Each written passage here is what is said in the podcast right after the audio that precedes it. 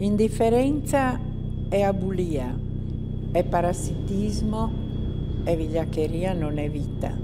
Perciò detesto, disprezzo e temo gli indifferenti. Questa è la voce di Liliana Segre nel trailer di un documentario di Sky Arte alcuni anni fa.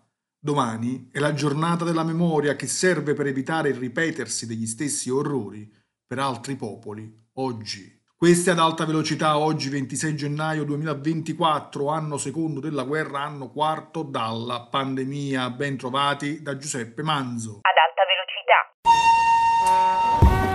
Notizie e pensieri pendolari.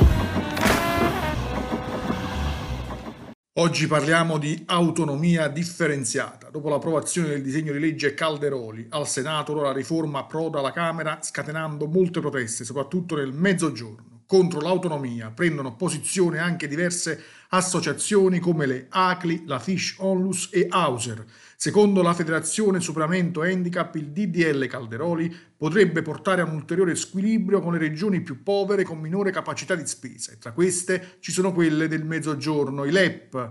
I livelli essenziali delle prestazioni devono essere garantiti, come dice la legge, in maniera omogenea in tutta Italia. Per le ACLI non solo il Mezzogiorno sarebbe penalizzato dalla riforma a regime, ma l'intero paese nel quale verrebbe persino messa in dubbio la tenuta del principio di uguaglianza Ascoltiamo adesso il presidente nazionale dell'Auser, Domenico Pantaleo. Decisione da parte del Senato di approvare il disegno di legge sull'autonomia differenziata è estremamente pericoloso perché spacca il paese, non è coerente con i grandi principi e valori costituzionali che affermano l'uguaglianza, l'uguaglianza dei cittadini in ogni territorio in cui si abiti, a fronte anche di un paese già oggi che registra profonde disuguaglianze, disuguaglianze sociali, disuguaglianze territoriali, eh, che avrebbero bisogno invece di una ricomposizione.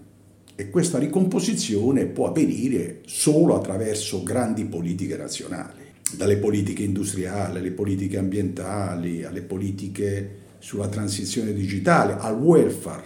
Invece quel disegno di legge dà vita a piccole patrie, in cui sostanzialmente in una logica corporativa ogni territorio sostanzialmente si gestisce le risorse, gestisce i servizi, ovviamente con un vulnus sulle, sulle parti più deboli della popolazione e dei territori. E non risolve il problema nemmeno il fatto che viene definito che prima bisognerà dar vita ai LEP, ai livelli essenziali delle prestazioni, per una ragione molto semplice.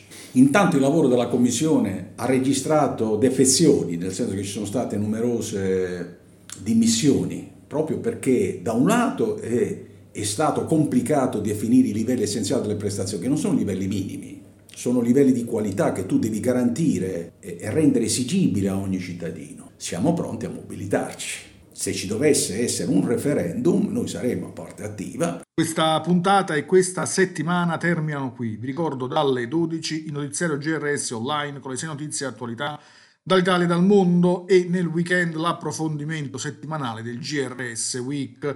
Siamo anche su Facebook, Twitter, Instagram e TikTok. Prima di salutarvi, ecco cosa diceva Luciano De Crescenzo.